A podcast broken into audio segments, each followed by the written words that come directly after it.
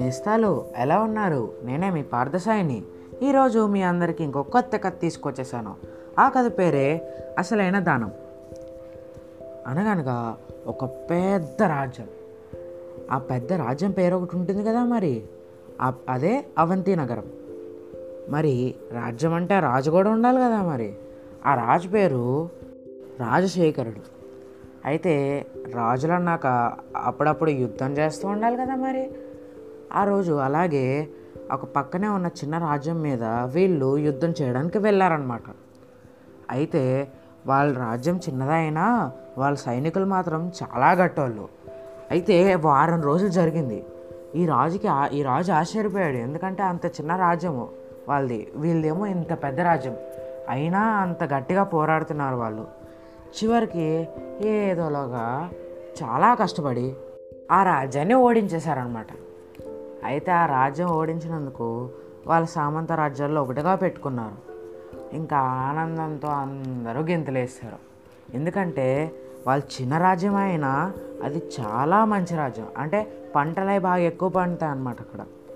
చివరి ఆఖరికి వాళ్ళు దక్కించేసుకున్నారు. మళ్ళీ వీళ్ళు వీళ్ళ రాజ్యానికి వెళ్ళాలి కదా, మరి అలా వెళ్తుండగా మధ్యలో ఒక అడవి దాటాల్సి వచ్చింది. అయితే అప్పటికే చీకటి అయిపోయింది. సైనికులు వాళ్ళందరూ దెబ్బలతో అలసిపోయి, యుద్ధం చేసిన తర్వాత అలసిపోయి ఉన్నారనమాట.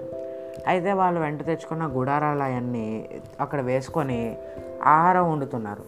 కానీ ఆహారం చూసి సగం మందికే సరిపోయేలా ఉంది, ఎందుకంటే అన్ని రోజులు ఫైట్ చేసిన తర్వాత సగం మందికే సరిపోయేలా ఉంది. అది అయిపోయింది అప్పటికి. మరి ఇప్పుడు ఏం చేద్దామని ఆలోచించారు రాజుగారు. అయితే మంత్రికి ఒక పక్కనే ఏమైనా పండ్ల తోటలు ఉన్నాయేమో చూసారా, అందులో నుంచి మనం పండ్లు కొనుక్కుందాము, మన సైనికులకు పెడదాము అని చెప్పారనమాట. అయితే మంత్రి అలా, ఈ అడవిలో పండ్ల తోట ఎక్కడ ఉంటాయి, ఎక్కడ ఉంటారా బాబు అని చెప్పి అలా వెళ్ళిపోసాగారు. మరి చెట్ల మీద పండ్లు కోసుకోవచ్చు, కానీ మరి రాజుగారు సైనికులు కదా, ఎవరన్నా అది ఏదన్నా తేడా జరిగితే చాలా ప్రమాదం అని చెప్పి పళ్ళ తోటలకి వెళ్ళారనమాట.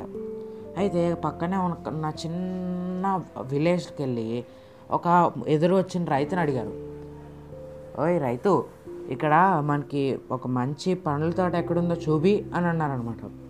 అయితే మంచి పండ్ల తోట అండి, సరేనండి నా పక్కన వెనకాల రండి చూపిస్తాను అని చెప్పి తీసుకెళ్ళాడు అనమాట.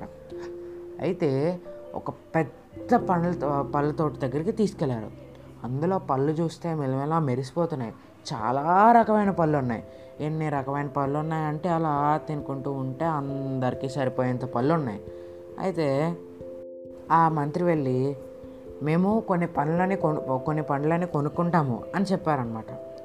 మీరు పండ్లు కోసుకుంటారా, అయితే ఇక్కడ వద్దులేండి, పదండి మీకు వేరే చోట చూపిస్తానని చెప్పి ఇంకో చోటికి తీసుకెళ్ళాడు. చూస్తేనేమో ఇతను ఇప్పుడు తీసుకొచ్చిన తోట ఇందాక తీసుకెళ్ళిన తోట కన్నా చిన్నది, అన్ని రకాల పండ్లు లేవు.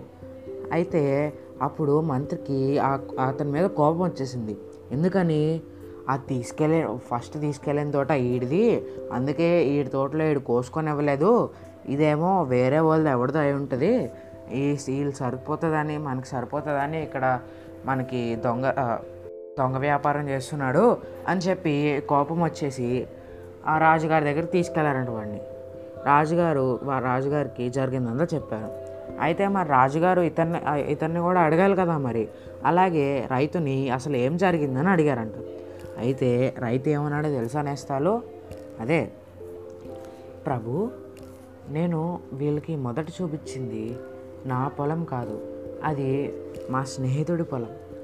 మంచి పూలతో అడిగితేనో అక్కడికి తీసుకువెళ్ళాను.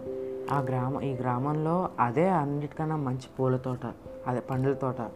కానీ మీరు కోసుకోవడానికి అన్నారు కాబట్టి అక్కడ కోసుకోవడానికి పర్మిషన్ ఇచ్చే హక్కు నాకు లేదు, ఎందుకంటే అది నాది కాదు. అందుకే నా తోటకి తీసుకువెళ్ళాను, నా తోటలో కోసుకోమంటే వీళ్ళు నన్ను ఇక్కడికి తీసుకొచ్చారు ప్రభు ప్రభు మీరే నాకు న్యాయం చేయాలి అని తల వంచాడనమాట. దానికి ఆ రా దాన్ని ఆ రాజుగారు విని మురిసిపోయారు, ఎందుకంటే పక్కవాడికి హాని చేయాలని అనుకోకుండా వాడి పొలంలోనే ఇవ్వాలనుకున్నాడు అతను. అతని నిజాయితీకి మెచ్చుకొని ఆ మామూలు రేటు కంటే ఎక్కువ రేటు ఇచ్చి ఆ పండ్లన్నీ కొనేసి ఇంకా ఒక బంగారు వరహం, అంటే బంగారు నెక్లెస్ కూడా ఇచ్చారనమాట అతనికి. ఈ కథలో నీతి ఏంటో అర్థమైందని ఇస్తాను. అదే, ఎవరన్నా సహాయం అడిగితే మనకి మన దగ్గర ఉన్న వాటితో సహాయం చేయాలి, అలాగని కానీ పక్కనున్న వాళ్ళ దగ్గర నుంచి తీసుకున్న సహాయం చేయకూడదు. మరి పొడుపు కథలు కూడా వినాలి కదండి, మరి ఆగండి. మొదటిది, అది ఇంతే ఉంటుంది, చాలా చిన్నది ఉంటుంది, కానీ రాజుగారు పక్కన కూర్చొని భోజనం చేయగల సత్తా ఉన్నది అది. అదేంటది? రెండోది, మొదట ఇంతే ఉంటుంది, తర్వాత అంత అవుతుంది, చివరికి బూడిదవుతుంది. అదేంటది?